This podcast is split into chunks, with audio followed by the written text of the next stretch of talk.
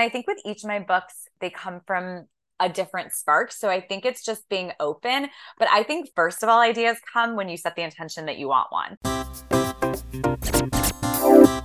Welcome to the Creative Solutions Podcast. On the show, it's my job to tease out the creative solutions my guests are coming up with to change the world through creativity, social action, and mindset. I also give you tips and techniques so you can do the same. This episode is brought to you by my class, Meditation for Busy People, where you'll learn how to relieve stress and discover clarity and joy in just five minutes a day. It's also brought to you by the Brain FM app and this podcast's host, Podbean. Also, follow the podcast on Instagram or TikTok and check out our shop for merch, music, and musings. The links are all in the show notes. Hello, and welcome to the Creative Solutions Podcast. I'm your host, Izolda Trachtenberg.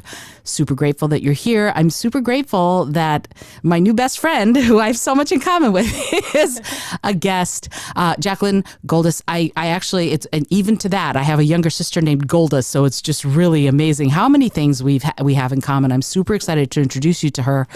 Jaclyn is a graduate of the University of Michigan in Ann Arbor, like I am, and NYU Law, like I almost was. She practiced trust and estate law at a large Chicago firm for seven years before leaving her job to travel the world and write novels. How cool is that?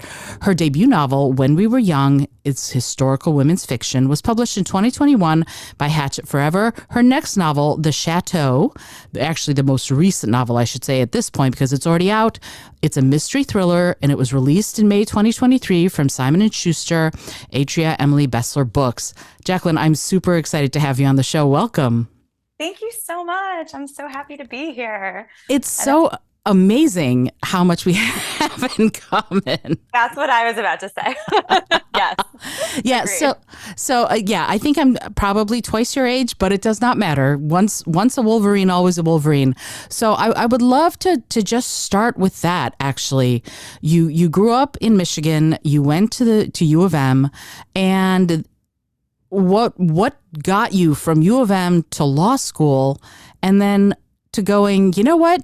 I, I this isn't the life for me. I'm going to chuck it all and go travel the world and write books. Can you talk about what that because that's a mindset thing that I adore and I'd love to know how that worked for you.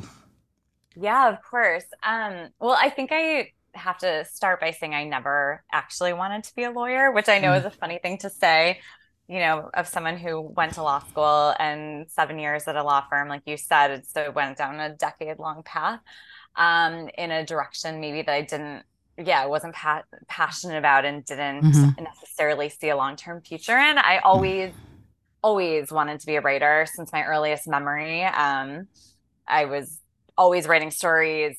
Even before I could write, I was like cobbling together picture like pictures from coloring books and making stories out of them. So it was really always my dream and my intention. But I I, don't think when you're 22 and about to graduate college, at least speaking for myself, that um, you know, a I had you know the savings to go try to mm. do that, and b had the life experience, frankly, right. to be able to be writing kind of stories with the depth that I would have wanted. And um, I did. I wrote a novel when I was 17. It was my first novel. Um, actually, after coming to Israel on a summer program. I was so inspired. And so I wrote a book set in Israel, um, which is actually where I live now. But um, yeah, so I wrote that book when I was 17 and I wrote two books in my 20s. So I was trying for it. I was I was kind of running these two parallel careers. And why law school? Well, I, I knew I needed a career that mm-hmm. like was going to give me security and um and I thought I would be good at law. I mean, I was a good writer, so I thought that would lend itself to law. Um, and I did well in the LSAT. So, you know, I I kind of just started down that path and I thought, okay, well, I, I may not last longer than a couple years at a big law firm because I, frankly, I saw how, you know, people were working till four in the morning and mm. to be doing that for something I wasn't passionate about, I didn't really envision being able to do that. But I ended up kind of falling into such a nice practice of law, like estate planning, which was more, I would say, lifestyle friendly and i really liked the people i worked with. I liked what i did. I, did not hate it. It was enjoyable. Um it wasn't like my passion. I still felt this deep desire to be writing novels but i ended up staying there way longer than i thought. Um mm. and yeah, at a certain point, I think like for pers you know personal reasons and for career reasons, it was like really it just felt like the right time to leave and to give my writing dreams like a real shot. I really wanted mm. to devote more time to them, so that's when I left. Wow. I love that so much. I love that. Now I do because I I got into American University Law and I was doing music at the time and w- had to decide between music and the law and kept deferring and deferring and deferring and then finally they were like either you come to law school or you don't you're going to have to start all over. And i went okay music it is. And so wow. it, it takes a certain amount of courage speaking for myself. It took a lot of like okay i'm going to just do it.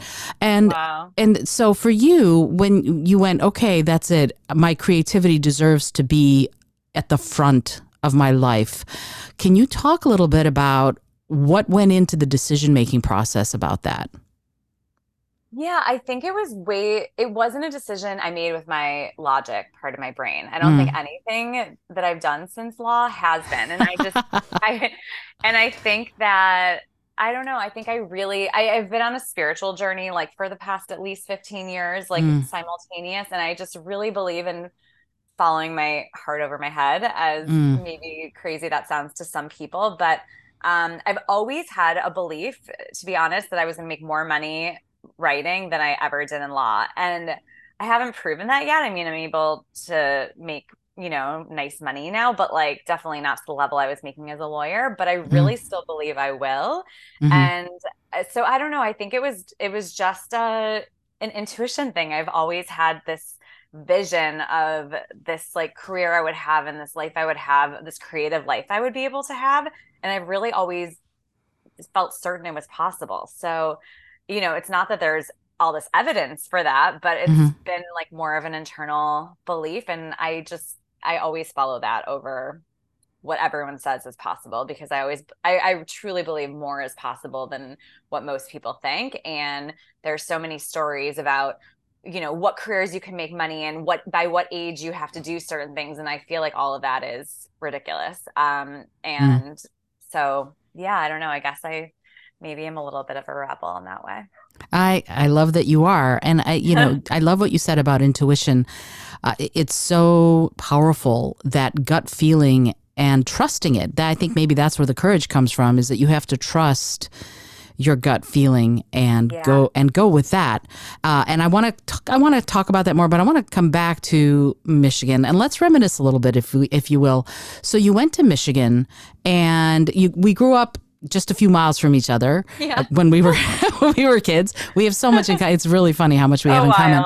Uh, but but you went you so for many people, for myself included, where do you go to school? You go to either Michigan or Michigan State. You chose Michigan, and it's it's a very it's a i feel like it's a split. On the one hand you have this very deep research engineering science facet and on the other hand if you live anywhere near east quad you're going to be in in a more artistic or north campus. Mm. you're going to be in a more artistic part of your brain and you say that you follow your intuition more. Can you tell me a little bit about what that experience was like for you in this space that has both of those things pulling at you all the time yeah. I love that question. And I love I love the thinking about it because while I follow my intuition now, always it was not like that when I was younger. Mm. And so I think when I was at Michigan, I was in very much a logic, what are you supposed to do fa- mm. kind of phase in my life, not what do I want to do? It's what is what do people want me to do and what right. is expected of me and how can I act in this world in a way that will be palatable.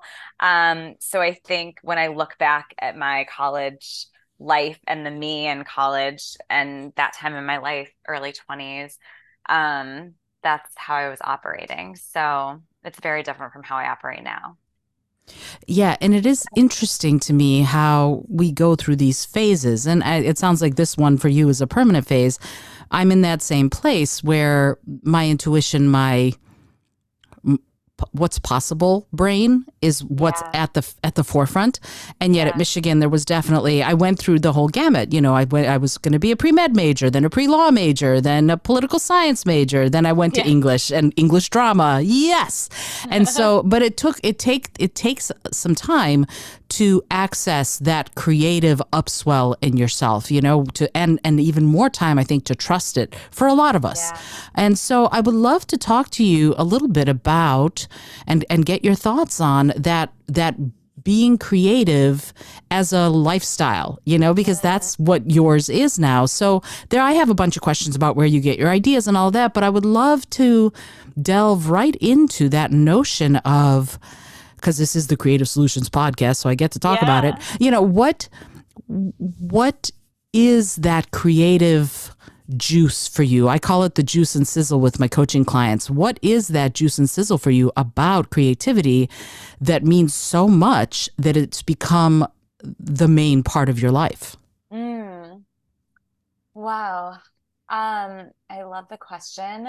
I mean, for me, when I approach a project, it's always what feels fun and what do I feel curious about. Mhm. And um, it's so fun, as you said, to be able to make a career out of that. I mean, that's like wild. And I, I pinch myself every day that I get to do it because it's like it can be you know from from something from i'm interested in sustainable fashion and so somehow that's gonna um, play into a career or a company and a book i'm writing and then i get to do all this research about i write a lot of um, jewish stories jewish characters and different um, you know sometimes pinging from jewish history sometimes something more modern i find that really interesting because i'm jewish and i really like tapping into that Mhm. um, so yeah, I think for me, um, like what do, what gives me joy um, in terms of learning about and writing about is where I usually direct my creativity. Not usually, always. Yeah, it's so interesting that you said that because that that question of what brings me joy for a lot of people they don't stop to ask themselves that question. And even if they do again it takes a lot of courage. And then how do you know? So speaking about mindset again how do you know when something makes you happy like i understand now you know but when you were making that transition from we'll say more left brain logical person to more right brain creative even though i know both sides of the brain play in but let's simplify it a little when you were making that transition how did you figure out what was making you happy Yeah. Wow, that's such a good question. Um, I think like most things, I, most decisions I make in life is, does this feel good in my body? Will this bring me joy? Mm, And I think they're mhm. connected. I think like something that feels good in my body and brings me joy feels light, feels fun. It like feels like my body a little bit leaning towards that thing instead of when you hear something and you ooh contract or lean away. Mhm, mhm. Um, it feels expansive. It feels like growth. It feels maybe a little bit risky, like Mm, a little bit stepping into some unknown that I don't know where it's going to lead, but it feels like, ooh, I'm kind of excited to find out where that leads.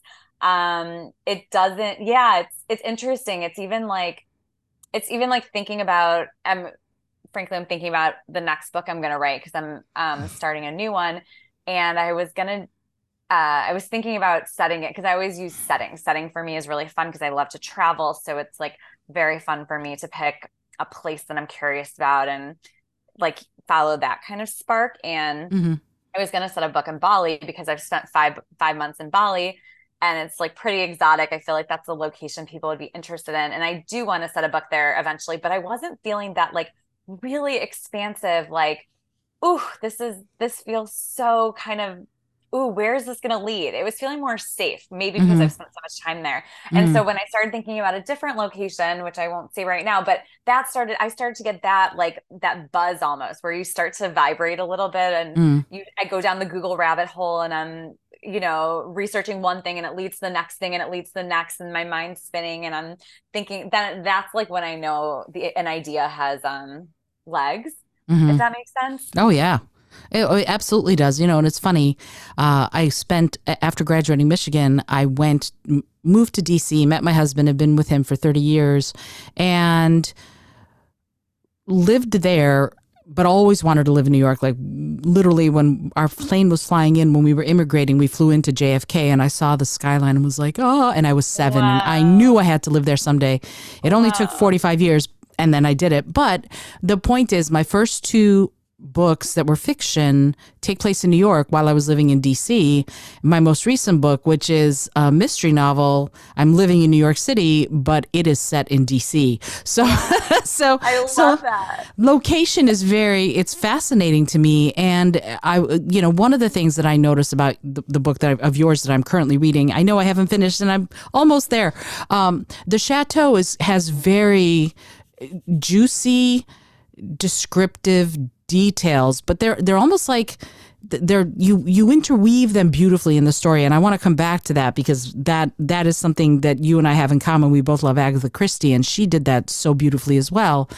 But when you're writing and and I'm sort of going I'm taking a left turn at Albuquerque if you will when you're writing especially location and you don't have to give anything away about the next the upcoming book uh, what do you decide is important enough to include in your world building of the setting?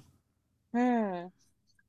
I love that question. And I think it kind of goes to how I write in general, which is without much logic involved mm-hmm. in it. So I mm-hmm. think that I think that there are there are concrete decisions I'm making that do have I mean, I'm making plot decisions with story in mind. So it's not like I'm just I definitely don't just like sit down in front of a blank page and just like let the story take me wherever. But I but I do feel like in term in setting and in a lot of things I'm just going with it. Like uh, for me, for me it's like how I live my life I think is how I do my books and which is I like some routine. I like some structure to my day where, and same with my books, I like some structure to my book where I go in and I know the plot points and I know I know certain things. And then I like between that to be a lot of freedom so that when I like like how in my day I have a lot like to have a lot of space and flow. So I like that with my mm. books too. And I would say I don't know that I'm thinking so concretely about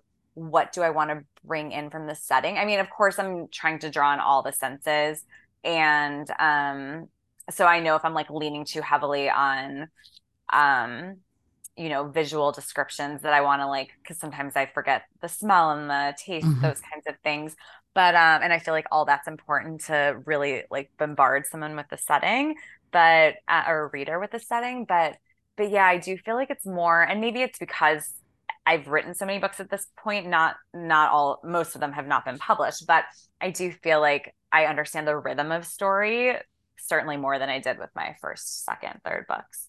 Um so yeah yeah, it's so interesting that you said that. And I love that you said that because I know so many writers listen to this show and feel like, oh, I'm a failure if I've written a book and it hasn't been published. And mm-hmm. I love that you're going, ah, the first, second, third, fourth books, they never got published. It's all good. Totally.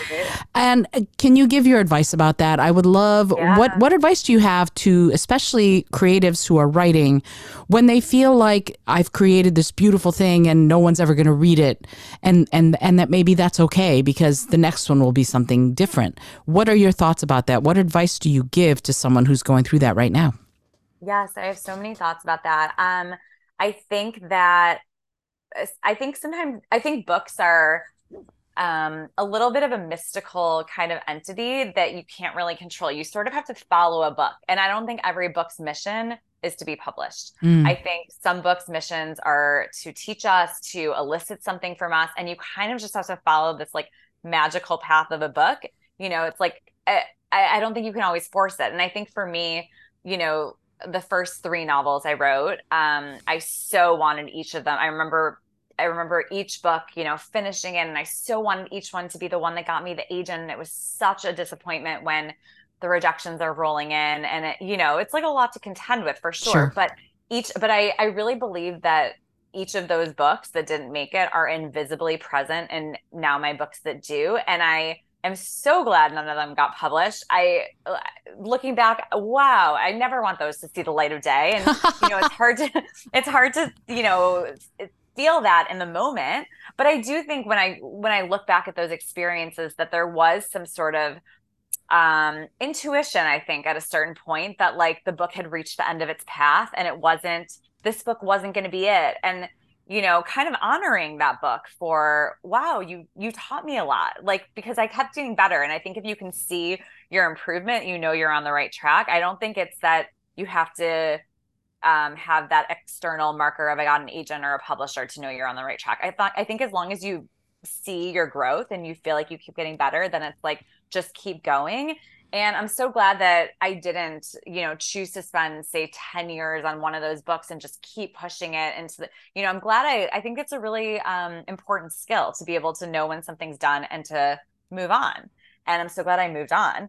And, um, and yeah, I've become such a better writer because of those books. So I'm so grateful for them because it's much easier for me to write a book now. It actually, it's much easier. It's much more fun. It's much more seamless so I'm grateful for them. And I and I think I I teach workshops um, sometimes and sometimes writing retreats. And I do I do see people who get very stuck on a book like this one has to be it. And I guess my advice is don't get stuck on, you know, be willing to move on, be willing to try something different. Um, there's no failure because every book teaches you something and and especially if you have fun with a book, if you can like try to find joy within the writing, then the external um, validation of it matters a bit less. So, yeah. Yeah, I, I love that you said that. And, you know, what I tell my coaching clients is when you're done, be done. You have to you have to sort of put the punct- final punctuation point on it, mark at the end, and maybe you'll come back to it, maybe you won't. You know, but the other part of it is don't throw it away. As in, yeah. you might find that there's something about that book that is important to you 20 years later. So don't don't discount it completely, but it doesn't have to, like you said, it doesn't have to be published. And it's interesting when I go back and I read my early books, I go, oh, I tried really hard. You know, it mm, was, yeah. it was, you know, you you are where you are in the process, and so yeah. I would love, I would love to ask you. Uh, I'm gonna, I'm, I keep feeling like I'm going backwards, but I'd love to ask you. Let's back up a little bit and ask you where your ideas come from. Now, you mentioned you like to do setting first, and you write a lot of Jewish stories or Jewish characters. But when you're like you made the decision, for example, it's not going to be Bali, it's going to be this other place. Where does that your intuition or is there a muse? Is there some you're reading the newspaper or or scrolling through Instagram that that comes up and you listen to it? How do you follow those breadcrumbs? Yeah. Ideas are so interesting. I could talk for forever about them. I think it's I find it so fascinating where ideas come from it's like the birthplace of something is so mm. is so um fascinating to me. And i think with each of my books um they come from a different spark. So i think it's just being open. But i think first of all ideas come when you set the intention that you want one. So i feel like when i'm when i have space for a new book and a new project it's like i'm setting the intention to whatever i mean i talk to the universe. I you know i have like a god relationship that I envision as God, but I I don't think you need that. I think it's just like stating an intention and like, you know, being open to kind of receive it. So mm. I feel like I state that I'm ready, but also I feel like I have this weird relationship with a book. Like I imagine I kind of talk to my books. I kind of awesome. imagine them as like existing entities and mm. and it really starts from the first germinating kind of seed.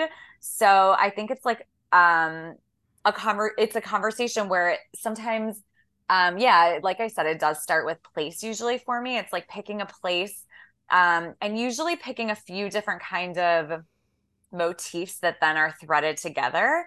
Um i would say with the chateau it was you know there was a there's a world war ii storyline in there and that's kind of where the seed started for me um because it's inspired loosely by some family like history of mine. Mm-hmm. um and and picking the Provence setting. And, you know, there's an art angle in the book. And once kind of all those things threaded together, I started to and I thought about the study abroad. These these women come together because they studied abroad together, and even though girls' trips with women has been done in the murder mystery realm, I had never seen like a study abroad kind of um, reason bringing people together. So I liked that. So I feel like it's like once all those unique factors came together and I was like, ooh, this feels fun. It's it's always goes back to fun. This feels like exciting. Um, this feels like it could be joyful for me to write. Yeah, that's when I start to feel like, ooh, and then it takes off from there because obviously then it morphs into characters and subplots and whatever. But I feel like I start with those, you know, four or five like seeds that kind of weave together. I love that you said that they weave together because here's my next question. What happens when it's not working? In other words, you're writing and you've written yourself, you say you write by intuition. Have you ever written yourself into a corner and gone, oh, this makes no logical sense with what I wrote 150 pages ago? Has that ever happened? And if so, how do you deal with that?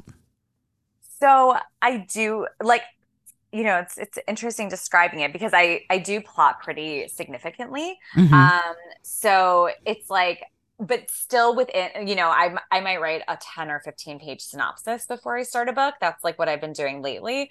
Um it, partly because my publisher wants it but also i i like plotting in that way. I like i like knowing the contours of book and i did with chateau also but i still feel like within that there's a lot of freedom you know there like when you ask the question about setting there's so much freedom to expand and there's so much freedom to expand into character realms so i usually do know the plot points and i do mm-hmm. know the mm-hmm. book's going to work in that way so i feel like at this stage no i don't feel like i'm writing myself into a corner but that doesn't mean that certain things don't work i feel like there's always I, i've I don't know, my experience has been with each book, there's like always some challenge where it's like, how is this going to work? You know? Right. And um, I have a book coming out next year and that's done. And um, in that one specifically, there was something that I was like, I don't think this is going to work. I just don't know how to make this work. And I had had the whole plot, you know, it was otherwise working, but there was just one thing I couldn't figure it out. And I knew if I didn't figure it out, you know, the book just wasn't going to work.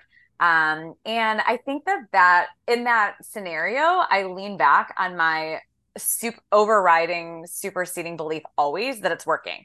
Somehow i know this book was given to me because i am supposed to be writing it and so obviously this point that i'm frustrated over and you know sometimes go into derail into this thinking of like this is going to torpedo the book then when i step back i'm like no it's going to work. It's somehow going to work and it's going to take the time it takes to figure it out but it's going to work. Mm. and you know that's what happened. It took a couple months and then i had the light bulb moment and i figured out how to make it work. And the cool thing is is like usually when that happens, I figure out a way to make it work that makes the book so much better than it would have been if I hadn't figured out that piece. Right. Um, so, yeah, I feel like some of that stuff is like the magical kind of part of writing, but also the part where you have to have patience and you have to let a book just like kind of marinate in you. And and I feel like for my practical tip in that, at, at least this is what works for me, is I need space away from technology and in nature. So I mm. live next to the beach. I every morning go on a 45 minute walk on the beach um, on the sand without my phone and i usually do the same thing at sunset too so that is like for me i mean it's mental health and like just oh yeah healthy health like a health thing but it's also to me work time because when i'm in a book oh my god i can't even explain the amount of ideas i get like you know it's like i'm always when I'm writing a book, at least the first draft, I'm always like preparing in the morning, kind of like, okay, this is the scene I'm gonna write. I'm like kind of almost visualizing how it's gonna look. And then on the beach, I have so many ideas of, oh, do this, do this. And you know, I run home and if I'm on edit stage and something's like maybe needs to be massaged and I don't know how to do it when I'm walking on the beach, always the ideas download. So I do think it's also uh if something's not working or it's going hard, it's like opening up space to to get the answers of how to resolve it because i think it's hard to figure things out when you're just like mired in technology and um when you're not like in a receptive mode yeah that makes so much sense and and i do it a little differently in that when it's a thorny problem i will tell my brain to think about it before I go to sleep. Like I make that oh, the I last like that. thing Love I think, you know, and then and then Love I that. often wake up in the morning with the solution right in front of me. And so, uh, and Love you know, that. and it's it's actually interesting. This is an Israel story. I learned the multiplication tables in Israel when we were living in Israel when we were immigrating. My father wrote them out to me. You know, one times one is one, one times two is two, and he wrote them out till nine by nine. And he had me read them all out and then put them under my pillow right before I went to sleep. And I woke up the next morning and I knew the entire multiplication oh, table. I love that story.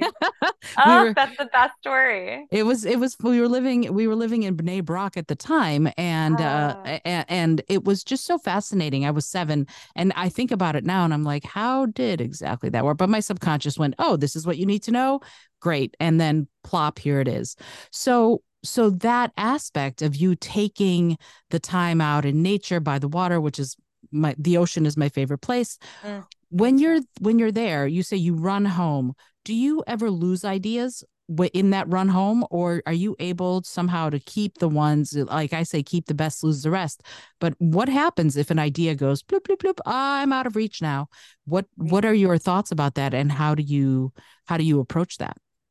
Yeah i well first of all i love that multiplication table story. Oh my god that's, that's so good. I so believe that and you know i've heard that about people who set intentions when they go to sleep and i i think I, have tried that a couple times and i forget that that's like a tactic i can try so thank you for that i'm going to totally use that um my pleasure but, um but in terms of losing ideas i I don't think that we I, I don't think we lose I, I don't think we lose the ideas that we're meant to have. Mm-hmm, um I mean. I do. I when I'm in a particularly um deep work period where like a lot of ideas are coming and I'm thinking about the book a lot.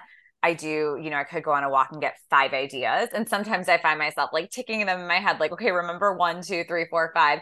Um, but yeah, I just I don't know. I feel like they they come. It's like I I don't I don't feel like I'm gonna miss something. I don't I, so I'm not super precious about it. I mean, I do carry a notebook with me a lot and I write in my notes app on my phone. So when I'm, you know, not on the beach, I would obviously be you know, jotting down my idea if I had it. But yeah, I don't I don't find that I lose ideas.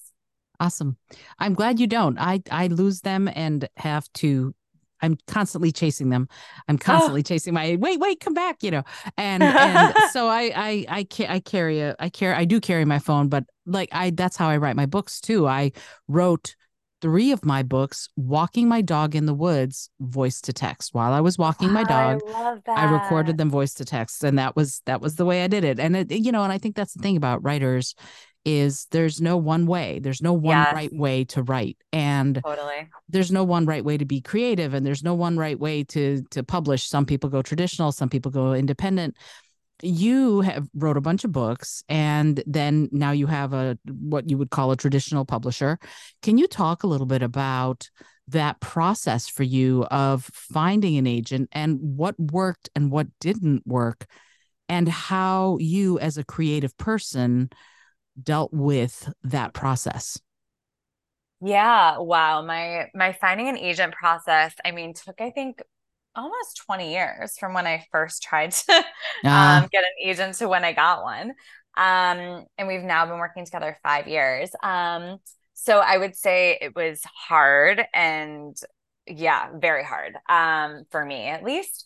Um, and I just think it required so much persistence and so much just, um, yeah, keep going. It's like I I remember um I re- so my my first book that was published when we were young, which you um, talked about, came out two years ago. And um, I remember when I that was the first book I read, I wrote when I left my law job and was traveling. And um, so, and it and it was the first book I think I really learned how to write a book through it. Like it was, it was um, not an easy book to write. It required so many edits and so many um, so many learning moments that I think my subsequent books that I've written have just been easier since that book. I like I really look at that book as it taught me something, even though it wasn't by any means the first book I wrote, but it was like the first one where I was like, I really think this this can go the distance. And so I just kept pushing it.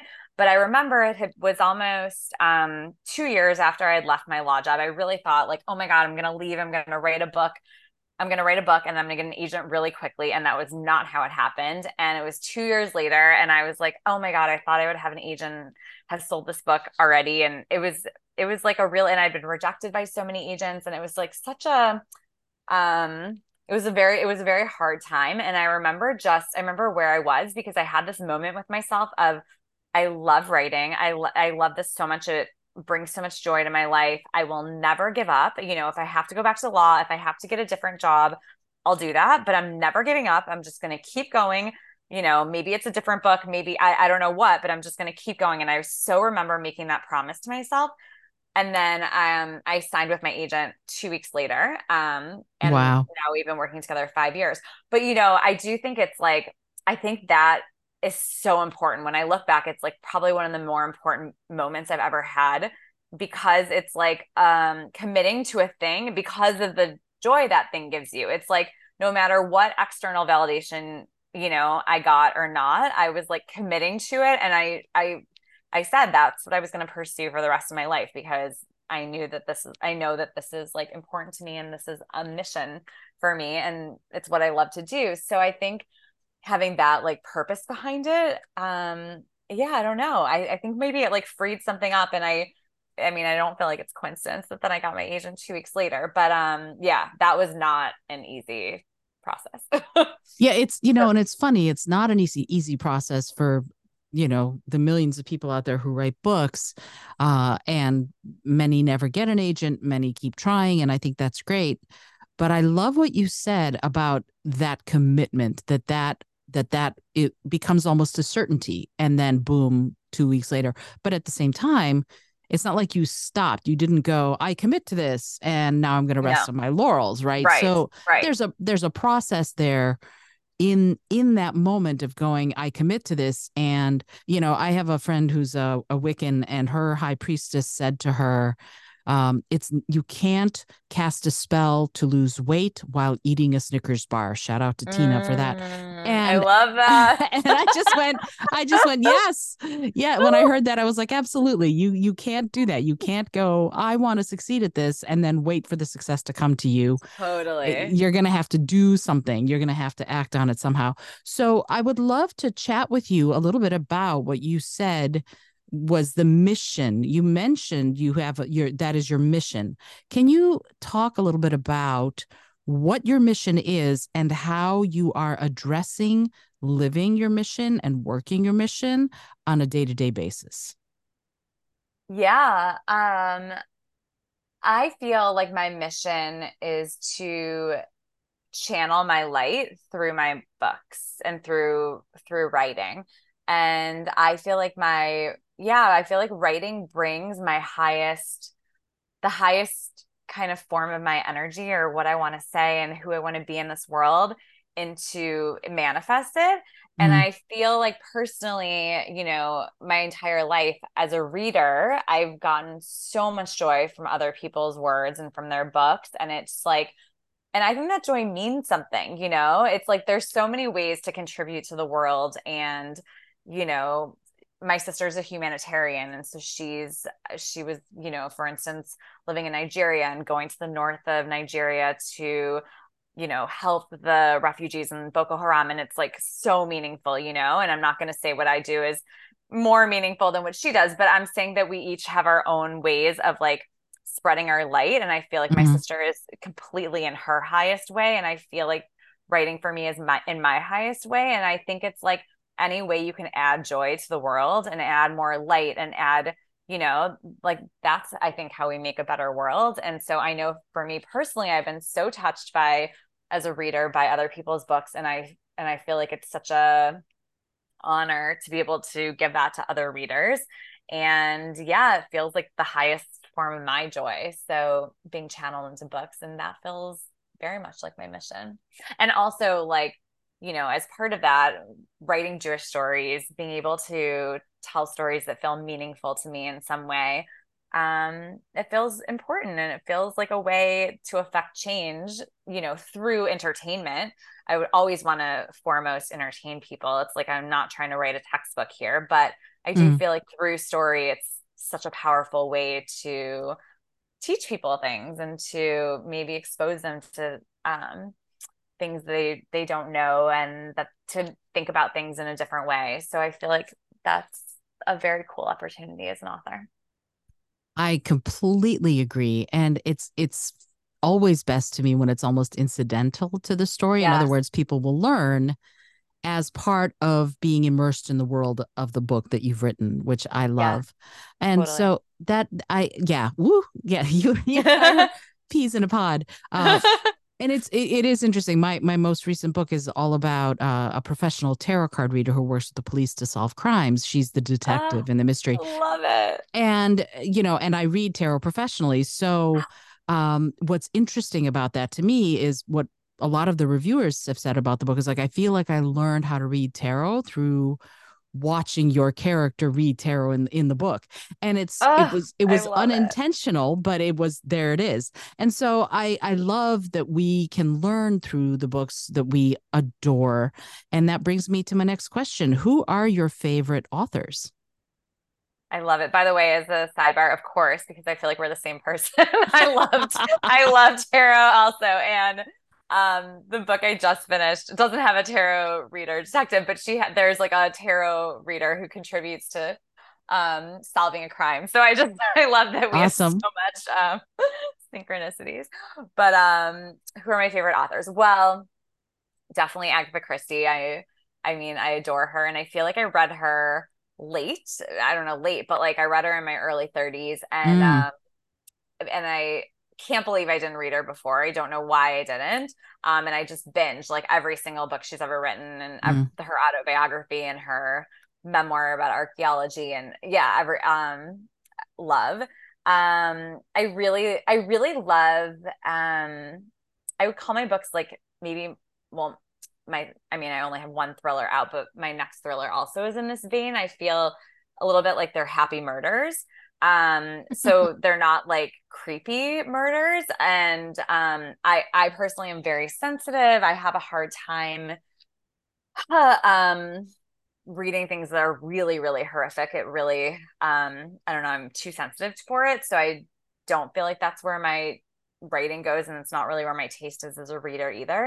Um i i think like lucy foley and ruth ware are both doing really cool um kind of agatha christie like mystery thrillers now and I really like both of them. I love um, Daniel Silva. He writes kind of uh, political intrigue, international, you know, secret Mossad agent. I love his books. Um, he's an auto buy for me. Um, I really like some um, rom com and how rom com's getting pretty big right now. So I dabble in some of that. Um, and I really I read a lot of spiritual nonfiction. Um, so I guess those are my those are my biggest kind of tastes as a reader. Ah, they're awesome. I'm gonna have to. I don't know Daniel Silva, but I uh, love reading about uh, any any any book where there's a Mossad agent. I'm like, yes. Oh, you there. need to read him. So, he's so good. He has a new book out next week, and he's my auto buy. So I will be getting it to my Kindle. yeah, for sure. I I'm gonna have to check him out. I love. Yeah. I'm a big. I took a class in at, at Michigan uh, with Professor Joe Blotner.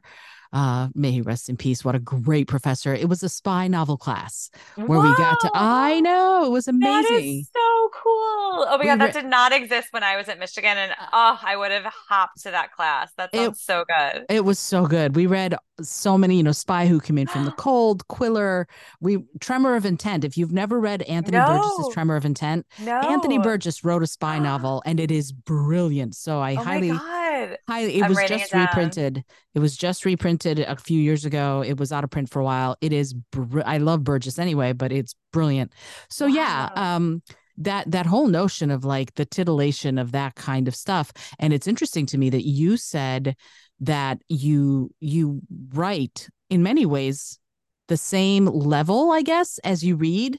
You know you said yeah. oh I, it's i'm too sensitive i don't think you're too sensitive. I don't think there's such a thing. I think you're just sensitive where you are and yeah. and you have to know what you like you know you have yeah. to know what works for you as a reader as well as a writer it, it is interesting though that like i'm thinking about my own books and i'm going comfort zone where's my comfort zone with what i read versus what i write and mm. am i overstepping i'm gonna have to give some thought to that because that's very interesting i i would like to shift gears a little i i could keep you here obviously for the next six hours Jaclyn, because we have so much to talk i about. would be happy um uh, but I, and I hope you'll come back when when the next book comes out and, oh and chat God, more. love to. This is so much fun. But I would I would love to, to something I read about you.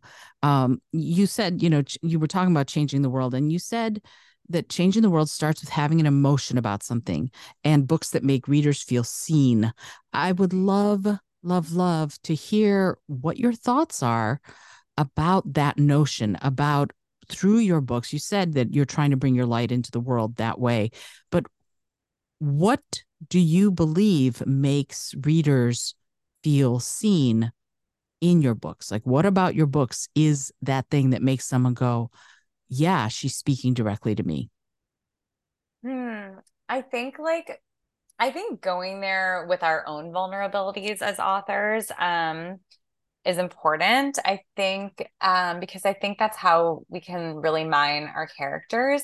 And I I know for myself as a reader when I you know you're reading in the interior lives of people so it's not really you know what we get in our day to day query how deep it is. You know, obviously sometimes you go deep with the people in your life, but a lot of things are surface. And I think books are such a um beautiful way to see people's inner thoughts and inner lives and see what their why what their traumas and their past um you know why they've caused them to act in a certain way.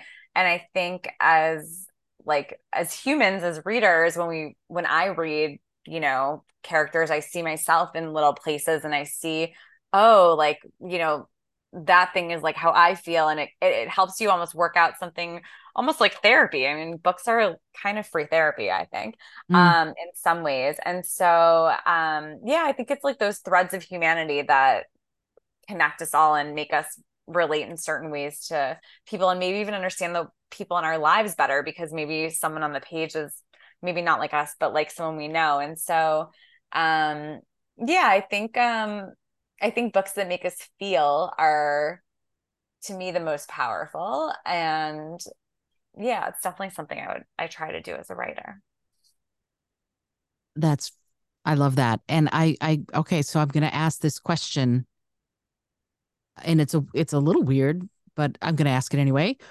In, in the chateau, which I'm reading right now, what parts of you are in your characters? Mm. Yeah, I have to. Well, you know what? I the character of Jade, she's the only um Jewish character mm. um mm. of the girlfriends, and um she has a family history. She has a father who um kind of survives the Holocaust, or not in concentration camps, but as a hidden child in France, and um, I guess that's a spoiler, actually. now that I think of it, uh, is that a spoiler? Okay, no, it's not a spoiler. Um, not really, but um, and she has um a child who there was like an an anti-Semitic incident, like um like slur said against her child at school, and I think that that felt very close to home for me. Um, mm. I think that everything that's going on in the world today with the anti-Semitism has been very personally upsetting and really affected me. Mm-hmm. And um, you know, we spoke a little bit about this in terms of our kind of crazy similarities, but my dad is a Soviet immigrant. He left um, the Soviet Union when he was 28. And um, there's so much trauma in my family's past related to anti Semitism and related to the Holocaust. And mm-hmm. I think a lot about um, the inheritance of trauma and how that's passed to subsequent generations. And I've thought mm. of, you know, thought about it a lot in my own life. And I think I've worked it out in, I think my first book and also this one, um, you know, on the page, I think subconsciously. So yeah, I definitely think that those are the parts that were stewing most um, deeply in myself when I was writing this book. And so I think they came out most in that character. Um, but I'm sure you know other characters I, I, can't think off the top of my head what i but you know little snippets and um and maybe not always from my own experiences but also you know i'm observe all my friends my family people in my life. And so sometimes little things that they're going through might make it in. And it's never that any character is based off of someone else. It's never like that. But um you know characters are so layered and so things make it in that way.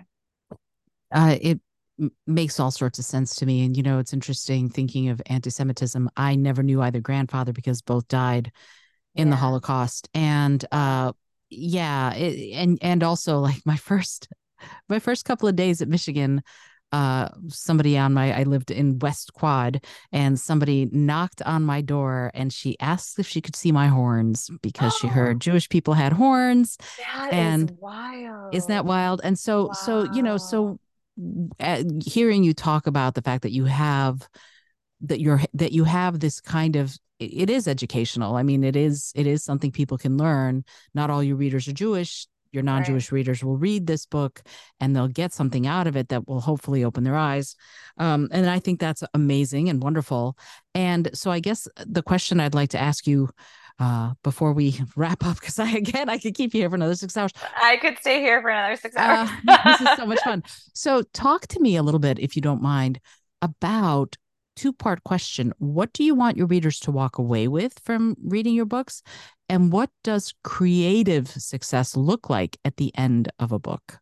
Mm, love those questions. Okay. Well, first, in terms of walking away with, I really feel foremost that I want to entertain and I want someone to have that experience, that blissful reading experience of like, mm. I can't put it down. I'm so mesmerized. I'm so sucked into this world. Like, that to me is more important than imparting any message because I feel like it's just as important as imparting a message. It's like, um, it's like to put down a book as a reader and to feel that blissful joy is so the experience I want to give to anyone. So that's that's like number 1. But then of course like you know, like we've touched on the the World War II storyline, the anti-Semitism storyline, like that to me is is meaningful. And I think it's um I think in particular, there's so many books that um talk about the Holocaust and talk about the horrors of that time, but most books do it from a perspective of the past.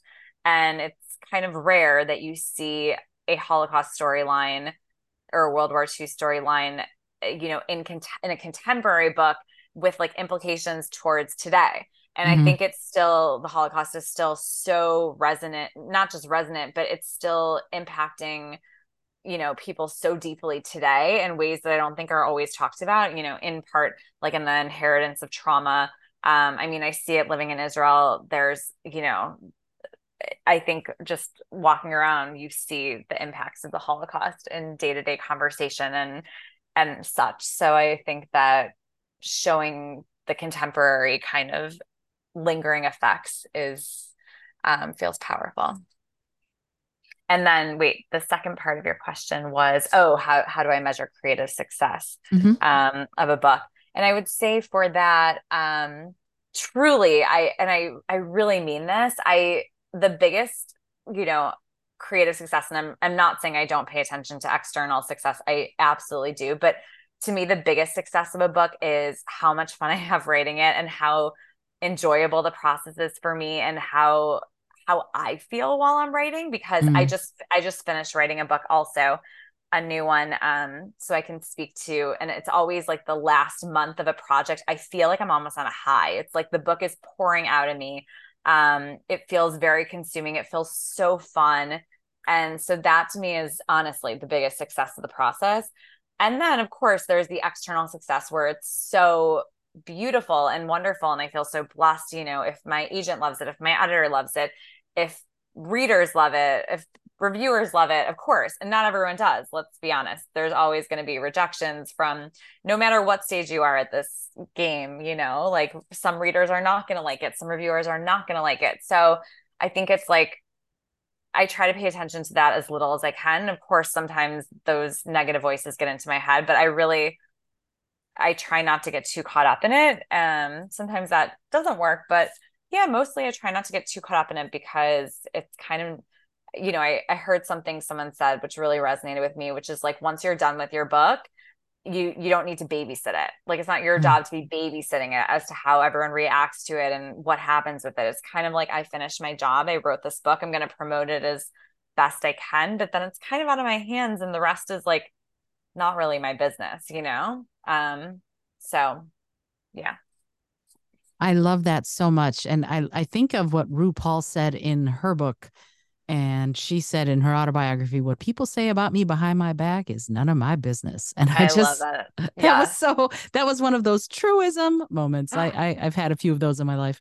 Uh, I love that too. Yeah, it's very. Oh, I love it so yes. much. uh, so uh, before I let you go, I have a couple more questions. First of all, if somebody wants to find out about Jaclyn, and I every time I see your last name, I'm like, it's not Golda, which is my sister's name. It's oh, Goldis. yeah. uh, so so if somebody wants to find out more about you and more about your books, where should they go? Yeah, well, I have a website, jaclyngoldis.com. So you can definitely go there. And um, at Jaclyn Goldis on Instagram is where I'm most active on social media. All right, very cool. I will put those links in the show notes so that uh so that we get uh, I'll get you that stuff. And also, uh, if it's okay with you, I'd love to put the cover of at least the chateau in the show yeah. notes too. Yeah. So that people can see what that looks like. That would be super fun. Yeah, All right. Perfect. Excellent. All right. I have one last question, and it's a question I ask everyone who comes on the show. But before I ask it, Jaclyn, I want to say thank you so, so much for joining me. This has been such a joy to get a chance to talk to you, especially oh. about something that we, we have so much in common. Wow, I feel the exact same. Such a joy to talk to you. I can't, I, I really can't, my mind is blown at how much we have in common. It's, it's just so fun to chat. Yeah. Yeah, I, super fun. I've had a blast. Oh, I'm super. I'm glad. I'm really glad.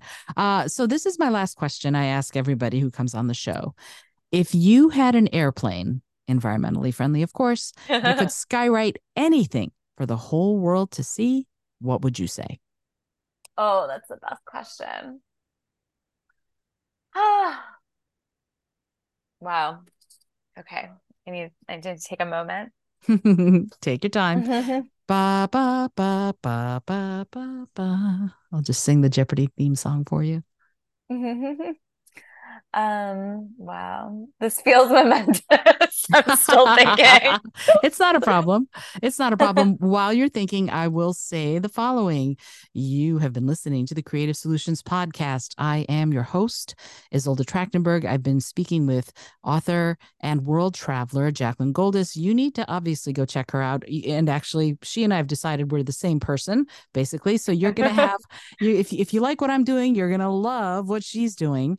And check out the chateau. I'm in the middle of reading it and I am loving it. It's like reading modern Agatha Christie. That's sort of the way that I would review it. If I were reviewing it, I would say that it's like reading a modern Agatha Christie novel. So contemporary, but also some stuff that takes place bah, 70 years ago. You're gonna you're gonna really enjoy it. I think it's a really cool book. So now back to you, Jaclyn. Any thoughts on your comment about this? I think I I would have it. Um, I would skywrite. Um, you are beautiful and amazing and perfect, and all is so well. I think that's what I would skywrite for. I love that. That is so great. I, you know, it's funny. A few years ago, I've done I've done 600 episodes of the show, and so and I asked this of everybody, and I did this episode where all I did was take that little bit of advice from everyone who's been on the show, and people have said that it is the most uplifting, wonderful thing to just listen. It's three minutes long or four minutes long. Oh just oh my God, I want to listen to that. Yeah, it's so it's so cool just to have that boom, boom, wow. boom of people giving you this incredible life changing, life altering, distilled advice. I just it wow. it's so I much. Re- I want to listen to that. Can I listen to that on your? Oh yeah, yeah. I'll, oh. I'll send you. It's a, it's an it's a podcast episode, so I'll send you the link. All right, wow, Jaclyn. Again, thank you so much for taking the time to be on the show. I appreciate you. Jaclyn Goldis has been here with me talking about writing, creativity, intuition, inspiration, and how to live your best freaking life. Until next time, this is Izolda Trachtenberg. I'm reminding you that mindfulness and creativity go hand in hand. Please remember to be both mindful and creative. And as always, be bold, be creative, and most of all, be kind.